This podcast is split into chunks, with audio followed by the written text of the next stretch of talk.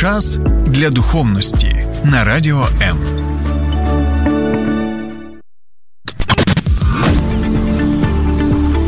Біблія під іншим кутом. Програма сторінками Біблії з пастором Сергієм Наколом. Доброго дня, друзі. Диявол, сатана, Вейзельвул, дракон, Змій стародавній. Можна ще довго продовжувати стосовно істоти, яка повстала проти Бога, яка ненавидить Бога, яка ненавидить людей. І це та істота, яка сутністю свого життя вважає усе зробити, щоб знищити людство. Бо, як каже Боже Слово, він є чоловіко-вбивця від початку. Так, ми з вами продовжуємо тему сатани в Біблії. Так, ми вже розглянули з вами у декількох наших програмах, хто він такий, звідки він з'явився, яким чином він діє, як він діє в правителях цього світу, як він діє в конкретних людях, як він діє в різноманітних політичних, соціальних, релігійних і навіть економічних системах. Все це ми з вами розглядали. Так, і тому я пропоную вам, якщо ви вперше слухаєте цю програму, або якщо ви якимось чином не змогли подивитися або прослухати, я вам рекомендую мій канал Сергій Накул на Ютубі. Там можете вже на ваш вибір обрати ту тему, яка вас цікавить. Особливо, якщо ця тема стосується диявола, сатани Люцифера. Так? Це перше, на що я хотів звернути вашу увагу. І сьогодні ми з вами будемо продовжувати розглядати текст із листа апостола Павла до християн в регіоні Ефесу. Це територія сучасної Турції. Тоді це була Мала Асія. Ми вже розглядали у попередніх програмах першу частину цього тексту, це шостий розділ листа до Ефесян, де ми розглядали саме тему духовної війни. Бо, друзі мої, так само, як війна України проти держави-агресорки реальна, і ми це бачимо, ми є свідками цієї війни. Багато з нас є жертвами цієї війни не лише психологічно, а навіть і фізично, з пораненнями, а деякі і загинули, так, а особливо наші дорогоцінні захисники і захисниці, наші ЗСУ. І зараз, якщо родичі так слухають мене, е, наших е, військових ЗСУ, особливо ті, які зараз знаходяться на лінії фронту. Перш за все, знайте, що ми молимося, ми як тільки можемо допомагаємо.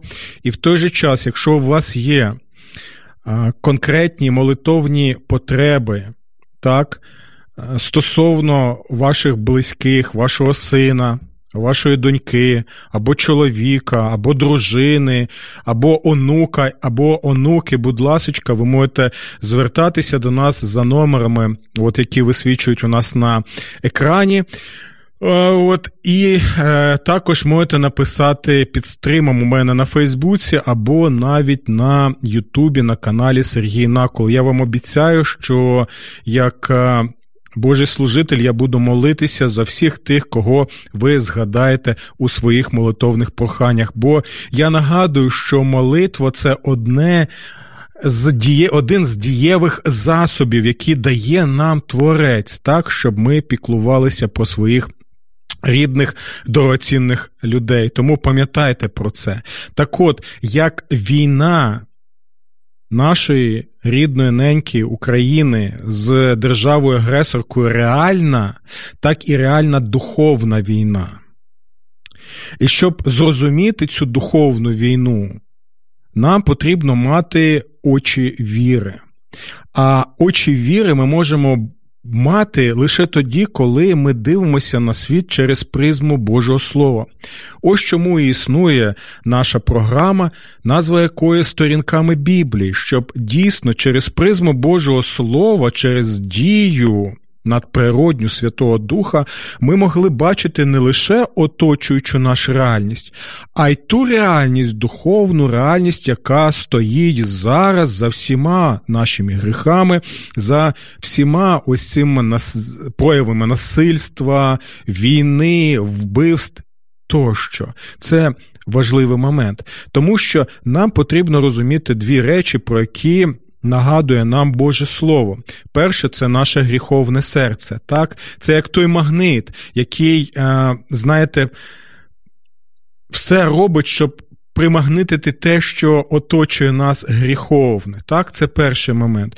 І другий момент, про який ми ось більше будемо казати сьогодні, розповідати, нагадувати, це саме е, світ, світ сатани, світ бісів, і він реальний. Існує ціла армія, існує ціла бісовська система, яка. Втілюється, як ми вже й розглядали у попередніх випусках, і в конкретних політичних релігійних, соціальних, економічних системах і втілюється навіть в реальних війнах, які ми зараз бачимо, якими ми є. Свідками. Тому, друзі, ми сьогодні розглянемо саме тему духовної війни і як саме нам боротися з дияволом. І для цього нам потрібно прочитати другу частину цього тексту із шостого розділу листа до християн в регіоні Ефесу. Давайте слухати уважно.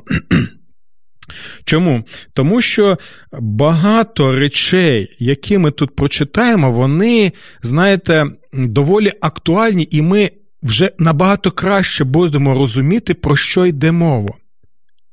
Знаєте чому? Пам'ятаєте 24 лютого, який в нас був шок? Я пам'ятаю, десь приблизно е, о пів на п'яту вранку я прокинувся, тому що я почув потужні вибухи. Я не міг ще повірити, знаєте, мій розум ще е, не міг сприйняти, відмовлявся, відмовлявся усвідомити, що на нас дійсно напала держава-агресорка. Це був шок. Я пам'ятаю перші дні, коли я був як в тумані, але як пастор, як е, батько, як ем, чоловік, я все робив для того, щоб попіклуватися про моїх ближніх та оточуючих, так, але в той же час ми бачили, як швидко ця навала просувалася, і ми були вже готові для того, щоб боронити свою землю на вулицях нашого рідного міста, нашої столиці. І я пам'ятаю, як ми благали, щоб нам надали зброю, як нам було недостатньо усього того, що в нас було. Ми розуміли, що одніх тих джавелів джавелінів, які нам надали, їх недостатньо. Як ми благали, щоб можна було, знаєте, зачинити наше небо, так, і навіть це гасло було так, close, close the sky, close the sky, зачиніть небо, зачиніть небо. Ми розуміли, як нас знищують ракетами. Ми бачили власними очима, як уламки цих ракет падають на житлові багатоповерхівки. І перший мій репортаж був 25 лютого саме про це. Ми все це бачили, ми все це відчували.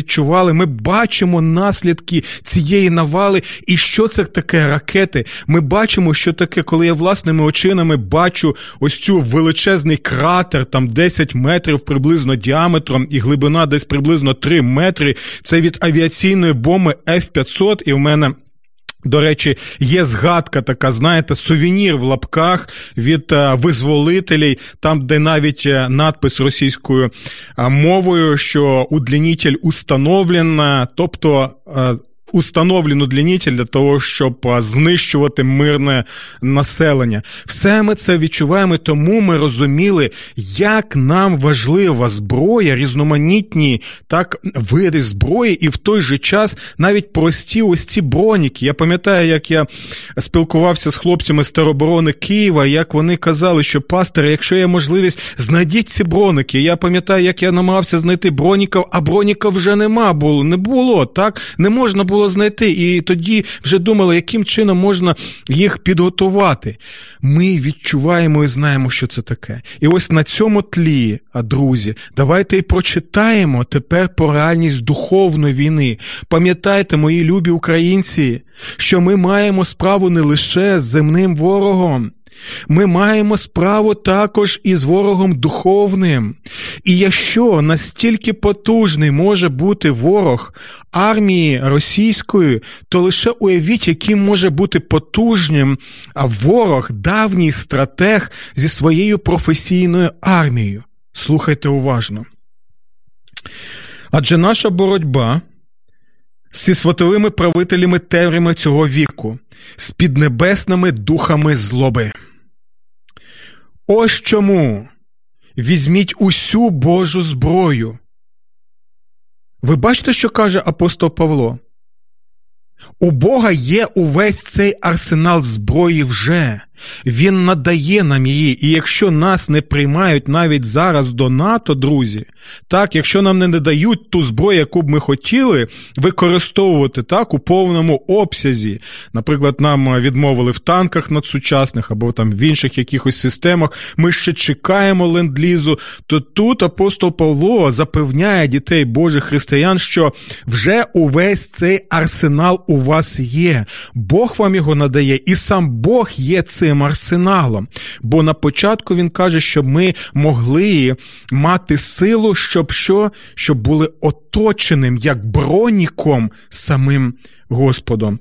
І слухайте далі. Тому візьміть усю Божу зброю для чого? Щоб ви змогли. Оце слово змогли означає, що ви можете це робити, якщо ви поєднані з Богом.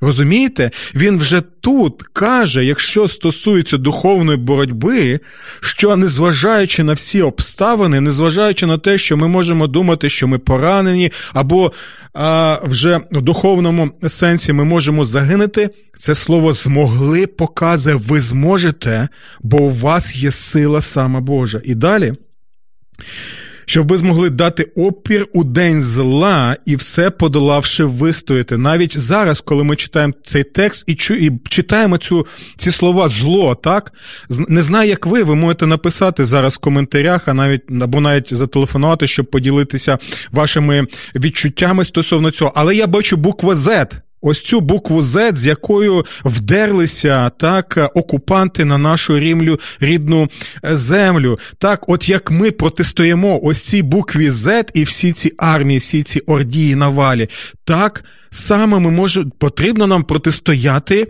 і е, духовному злу, яке оточує нас. Як це є реальністю, і ми розуміємо, які можуть бути наслідки, то які тоді будуть наслідки саме в духовній окупації, так коли диявол сатана все намагається робити, щоб люди стали його рабами. І тепер слухайте, все подолавши, вистати це обіцянка Божа, яку він дає своїм дітям. Отже, стійте, підпережіться істиною, зодягніться в броню праведності. Ви почули це? Ось ці всі слова, вони вже для нас мають зовсім інше значення, коли ми маємо цей особистий власний досвід війни. Ми вже по-іншому сприймаємо ці слова. Тому, друзі мої, коли ви чуєте ці слова, коли ви читаєте їх, одразу, одразу запитуйте себе, якщо так все серйозно з окупантами цими, яких ми зараз маємо під буквою З, то що тоді казати стосовно цього окупанта з буквою З зло духовне? І слухайте уважно, яким же чином це можна робити? Що ж це за броня?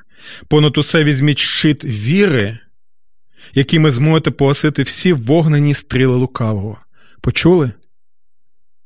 Сатана використовує ту саму техніку, ту саму техніку, коли а, його нападки це ті самі ракети, які він випускає. І ракети у нього є ближньої дії, дальньої дії ракети є. Їх пускає, вони дійсно ось ці стріли вогненні лукавого, так, і ми можемо побачити знову нагадую, пам'ятаєте, як ми благали, що нам потрібен той щит, який є в Ізраїлі. І ми бачили, якщо ви не бачили, можете загуглити, як в Ізраїлі, так, коли там сотні тисячі ракет запускають на Ізраїлі, можемо бачити, як величезну кількість їх знищує цей ізраїльський щит протиповітряної оборони. Це дійсно, коли бачиш що щось неймовірне. Ось приблизно про це і каже апостол Павло ще тоді, коли не було цього ізраїльського щита протиповітряної оборони, коли ще не було усіх цих ракет і всього іншого, які зараз запускають на мирне. Е, міста і селища нашої України. Ми можемо побачити тепер реальність духовної війни. І тепер дивіться, це важливий момент. Те, що відбувається в духовному світі, воно можна сказати матеріалізується у фізичному світі. Так, бо якщо ось ці. Як тут написано, вогнені стріл лукавого, це перш за все усі ті спокуси, які він надсилає на нас, так? І тепер уявіть лише, Лише уявіть, те, що ми, українці, можемо вважати легкими гріхами, або ну, то такі ми люди, це такі гріхи, всі ми грішники. Тепер пам'ятайте, друзі, Кожен гріх, кожна спокуса від сатани це те сама ракета. І пам'ятайте, які наслідки від цих ракет. Або бомб, є F-500, величезна авіабомба, від якої одні наслідки потужні, є гради, так, є е, іскандери, є інші різноманітні системи в його арсеналі, і у кожного своя дія, у кожного свій радіус, у кожного свої наслідки, менш потужні або більш потужні. Те саме і зі спокусами спокусами диявольськими. Друзі, пам'ятайте про це і про їх наслідки, про їх руйнування наших з вами душ. Пам'ятайте про це, благайте Господа, що він був з вами.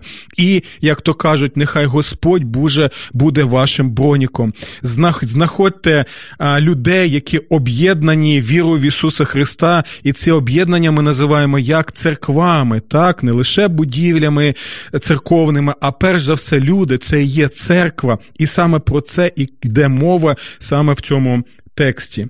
І слухайте.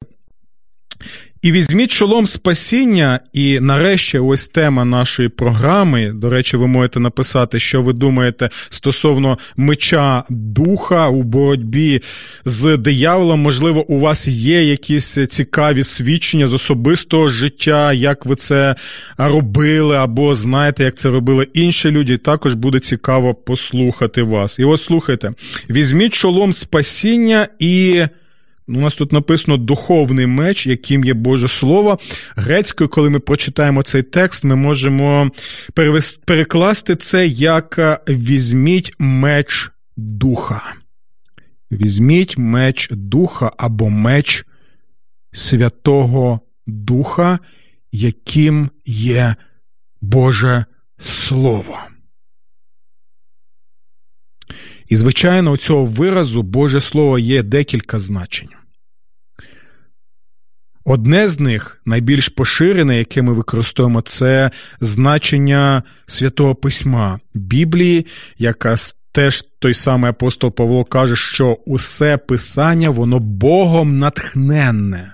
Богом натхненна, так, або натхненна яким чином? Святим Духом. І що ще більше цікаво, коли ми читаємо це слово грецькою мовою, це теопнеустос. так?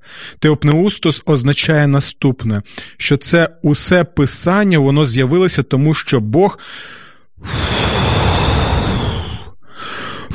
видихнув себе, надав життя. Пам'ятається те ж саме, що в книзі буття, коли людина була створена вже, але вона ще не була душею живою, коли Бог дмухнув на неї, так, тоді людина стала живою душею. Ось щось тут подібне ми можемо також побачити. І він показує, що в боротьбі з дияволом і його посіпаками дійсно дієва зброя, потужна зброя це саме Боже Слово, і в нашому випадку саме Біблія. Чому саме Біблія? Тому що ми сьогодні з вами розглянемо один лише випадок випадок, який трапився з, з Господом Ісусом Христом. І це важливо чому? Тому що ви пам'ятаєте, що Господь Ісус, Він Бог в плоті, так?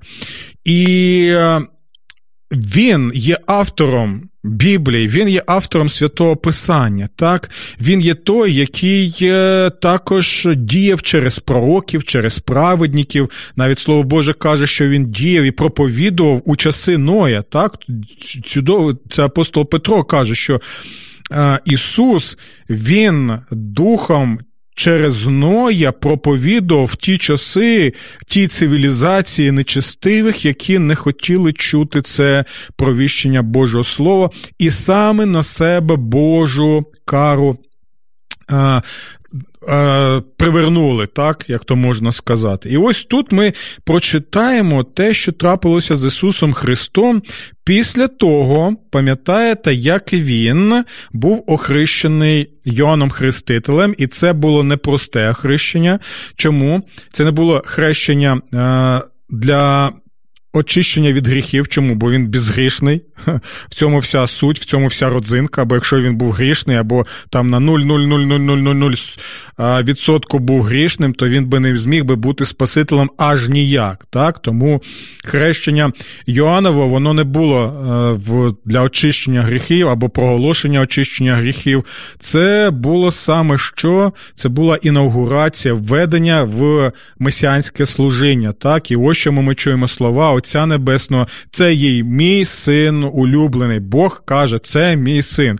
І далі, от цікавий момент, бо ці самі слова Бог казав ще в Старому Завіті стосовно свого народу, Божого народу Ізраїля. Е, Ізраїль також описується в Старому Завіті саме як е, улюблений син е, Божий. Це цікавий момент. Чому? Тому що один з образів, поширених в Старому Завіті та й в Новому Завіті, який описує стосунки Бога зі своїм народом, це стосунки Отця і Сина. Так, ми бачимо багато про це, так як Слово Боже про це розповідає, і Мойсей розповідає про це в п'ятикнижжі, і про Кісая про це розповідає, про Осія про це розповідає в е, Новому Завіті сам Господь Ісус Христос розповідає нам прекрасну притчу про е, батька, так, і двох блудних синів. Так, Це теж важливий момент. І ось цікаво, що що Господь вивів свого улюбленого сина з єгипетського рабства, звільнив його, так, щоб він був вільний, щоб було вільне спілкування з ним, і щоб подихати.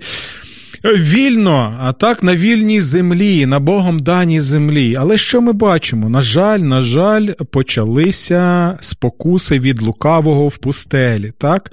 І ми знаємо, що як наслідок цього народ Божий або син улюблений Божий, він блукав 40 років, так, як наслідок своїх гріховних дій. Це тоді, коли ми згадуємо, що можна вийти з Єгипту, але як важко, щоб Єгипет вийшов з тебе. Це те саме, що можна вийти з Радянського Союзу, але як важко, щоб ментально цей Радянський Союз, ця Раданщина вийшла з тебе, так? Бо коли ти вже знаходився в цій системі, то важко потрібен час, щоб звільнитися. І я думаю, що, на жаль, і нашому народові треба пройти ці 40 років символічних для того, щоб звільнитися і увійти в землю обітниці як вільні люди. І що ми бачимо? Дивіться.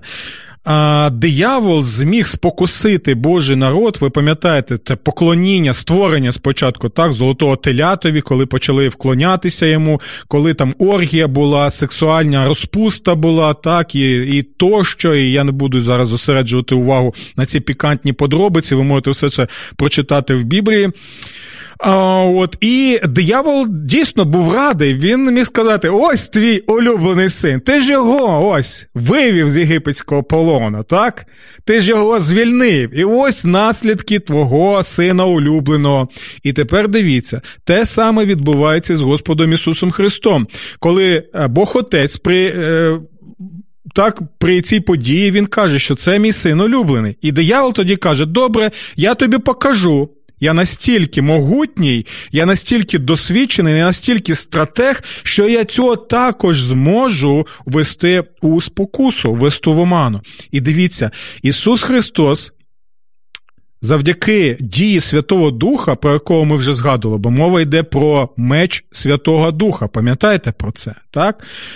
Дух веде його в пустелю, щоб Ісус міг пройти той самий шлях, який проходили 40 років е, ізраїльтяни в пустелі. Але в його випадку це сконцентровано в 40 днів. Якщо для них для них потрібно було 40 років, то йому достатньо було 40 днів, але сконцентрованих. Це, знаєте, такий був а, концентрат. З концентратів, які тільки можна зробити, так знаєте, як, от, наприклад, є концентрований сік, так що, наприклад, е, його потрібно е, розчинити там у трьох або в п'яти літрах води, і тоді е, буде нормальний сік, або ось цей концентрат. Так от Господу Ісусу Христу дали саме цей концентрат за 40 цих днів. Напишіть, будь ласка, що ви думаєте стосовно того, що ми з вами тільки що розглянули, бо ми зараз вже підходимо саме до цього тексту. Це четвертий розділ Євангелія від Матфія. Матфія. Тоді дух повів Ісуса в пустелю, аби диявол його випробовував. І ви пам'ятаєте це слово диявол, так? Це той, що діабало, це той, хто постійно кидає щось. У даному випадку він використовує що? Вогненні стріли лукавого. Оті вогненні стріли лукавого, ракети, про яких ми вже згадували в листі до Ефесян. Зараз ви можете побачити в реалі, як це відбувалося з самим Господом Ісусом Христом. Так, як він запускав ці ракети, яким саме чином це він робить. І, до речі, він використовує також Боже Слово. Це одна з його технік, це одна з його стратегій. Слухаймо уважно. Ісус, постивши 40 днів та 40 ночей, зрештою зголоднів. І підійшов до нього спокусник і сказав: Якщо ти син Божий, скажи, щоб це каміння стало хлібом. І коли ми чуємо це слово спокусник, ми згадуємо не лише те, що трапилося з Ізраїлем в пустелі, з золотим телятком, якому вони вклонялися, а також про спокусника Змія у бутті. Пам'ятаєте, коли а, Змій звернувся не до Адама, голови сім'ї, а до Єви, так? І він почав е, її оброблювати, агітувати, спотворювати Боже Слово і, знаєте, запитувати таким чином: а чи справді Бог так сказав? Чи справді так? І далі брехати, ні, не помрете, а будете як Бог, який знає, що таке добро і зло, або будете самостійно вирішувати, що є добро, а що є зло. Ось такими ви будете пупами землі. Лише повірте мені. Ось саме це ми можемо також побачити і в його спокусах стосовно Господа Ісуса Христа. До речі, до речі, я вам нагадую, що Ісус Христос, Він е, також в Біблії названий. Другим Адамом, так? Як перший Адам повинен був підійти до Змії і сказати: Слухай, друже, а чого ти тут почав з моєю дружиною там е, спілкуватися. Є я, бо в тексті ми можемо побачити, що Адам не був десь далеко, він був поруч, але він мовчав. Ось це та відповідальність, яка потрібна бути у чоловіків, які повинні захищати своїх дружин і брати на себе відповідальність, а не залишати їх так, або або розлучуватися з ними тощо без біблійних е, причин. Адам повинен був підійти до Змія, взяти його за шкирку і сказати: Слухай, я щось не зрозумів. Хочеш е, поспілкуватися як чоловік з чоловіком, так давай спілкуватися зі мною. Так? Чого це ти почав з моєю дружиною спілкуватися? Єва, ось тобі, е, будь ласка, виноград, поїж, а я тут з ним поспілкуюся на основі Божого Слова. Але Адам просто мовчав. Адам віддав ініціативу Єві, Єва почала розповідати.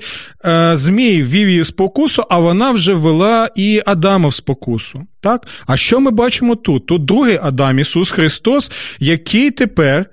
Все це проходить заради кого? Заради своєї церкви.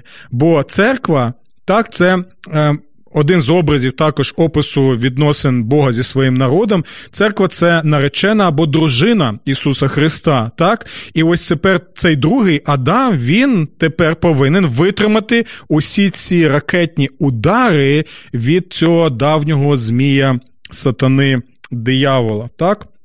І ось підійшов до нього спокусник і сказав: Ну, якщо ж ти син Божий, знаєте, як у нас в народі кажуть, на понт бере. Ось це він вміє робити, саме брати на понт. Так? Тобто, е, ну, пропонує дійсно такі ось е, речі важливі. Ну, дивись, ти ж кажеш, що ти син Божий, так?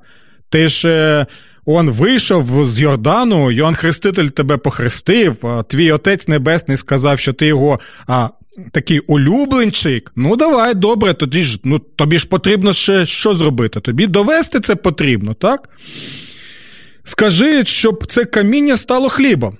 Бачите, як підходить? А далі ми чуємо нас наступне. У відповідь він сказав: слухайте уважно. У відповідь він сказав: Кеграптай. Геграптай. Грецькою мовою написано, що робить Господь Ісус Христос. Він починає використовувати меч Святого Духа яке є Боже Слово, бо в усіх випадках він починає казати Гераптай, написано і цитувати саме Боже Слово, яке ми зараз з вами тримаємо. Бо у всіх цих випадках він цитує книгу повторення закону з п'ятикнижжя Мойсеєвого, яке є серцем усього священного писання. Ви бачите, що ми, е, що ми можемо розглянете тут. Диявол запускає цю свою ракету, так, спочатку дальньої дії запускає на Ісуса Христа, щоб його спокусити і знищити, і щоб така, знаєте, е, залишилося діаметр 10 метрів кратер від нього лише. Але що ми бачимо? Ісус починає використовувати цей меч Святого Духа і каже: Написано не самим хлібом житиме людина, але кожним словом, що виходить з Божих уст. І що відбувається? Перша ракета вона була знищена саме цитуванням Божого Слова, коли він показує, що потрібно коритися своєму Отцеві Небесному, а не слухати ось таких, як ти, посіпак, які тільки і хочуть, щоб ти. А, міг виконувати його волю? Чи Отець Небесний давав Ісусові а, завдання перетворити хліби? Перетворити е, каміння на хліби? Звичайно, що ні. Міг він це зробити? Звичайно, міг. І найбільше чудо, е, дивіться, сатана намагався, щоб Ісус перетворив каміння на хліб. Але Ісус, ми надалі можемо побачити, зробив ще найбільше чудо за волею Отця Небесного. Знаєте, що це було за чудо? Він перетворює тим самим Духом Святим кам'яні серця на живі серця. Коли люди змінюються за дію Святого Духа, коли у них починається нове життя, і вони втілюють Ісуса тут і зараз, навіть і особливо в часи війни. Далі, ви бачите, пам'ятаєте, е, диявол це діабала, він не зупиниться так. Так, Він буде далі продовжувати. Мотивації у нього достатньо, цілеспромовності у нього достатньо. І ви можете написати, чи згодні ви зі мною чи ні, або зателефонувати нам до студії і а, поділитися своїми дутками стосовно тієї теми, яку ми розглядаємо. Далі диявол узяв його до святого міста і поставив на наріжнику храму. Той каже: і дивіться, у цьому випадку, якщо в першому випадку він не використовував Боже Слово, так, у другому випадку він же використовує Боже Слово. Так? І це цікавий момент. Сатана знав Боже Слово, і Христос знав Боже Слово. Сатана цитував Боже Слово, і Ісус Христос цитував Боже Слово. Але Сатана перекручував Боже Слово, як це він робив в Едемському саду. А Ісус відновлює Боже Слово і правильно його що тлумачить і використовує. І що це означає? Що нам потрібно для того, щоб знати Боже Слово, його потрібно читати, його потрібно вивчати, його потрібно слухати для того, щоб йти шляхом саме Господа Ісуса Христа. І ще один, друзі, важливий момент. Нагадую, Ісус це Бог в плоті. Так? І Він міг просто на свій авторитет звертати увагу. Але що ми бачимо? Увесь час він каже: написано, написано, написано для Ісуса Христа авторитет це є святе письмо. Боже Слово або Його Слово. Бо ті слова, які він цитує, він не просто цитує святе письмо, він цитує самого себе, те, що він вже й казав тоді ще через Мойсея та й інших пророків. Той каже: якщо ти Божий син, то кинься вниз, адже написано, бачите, як він мімікрує, як він, знаєте, як мавпа. І це один з проповідників сказав, що сатана це мавпа Бога, він а, імітує Бога. Так, оце ми тут бачимо е, чудово. Так, Він цитує 90-й псалом, що ангелам звелить, щоб оберігали тебе, і на руках піднесуть тебе, щоб ти не вдарив от камінь ногою своєю. І тут ми знову що читаємо.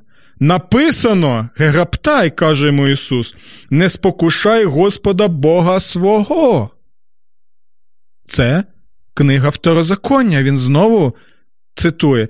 І друга ракета, ми можемо побачити, вона не потрапила в ціль і була знищена саме цією зброєю Святого Духа, яку використовує Господь Ісус. І я думаю, що для нас теж важливо побачити, що якщо Христос користується таким чином святим Писанням, то що тоді казати про нас, які а, кажуть, що вірять в Ісуса Христа і слідують за Ним?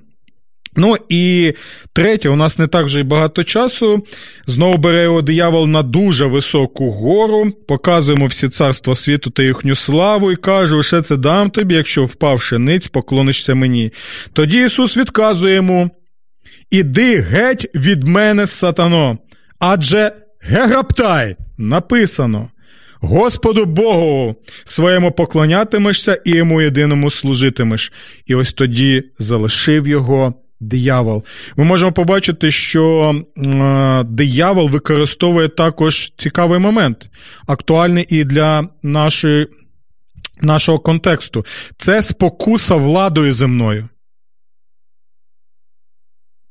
І це попередження всім правителям, що якщо ви, ви піддаєтеся під владу сатанинську і втілюєте саме його систему в своєму правлінні, то тим самим ви порушуєте найважливішу заповідь, що Господу Богу твоєму єдиному вклоняйся. І йому одному служи, як це робить Господь Ісус. У всіх цих випадках ми можемо побачити, як саме Господь Ісус використовує цей меч Святого Духа. Але й сам найважливіше це наступне. Так, ми люди.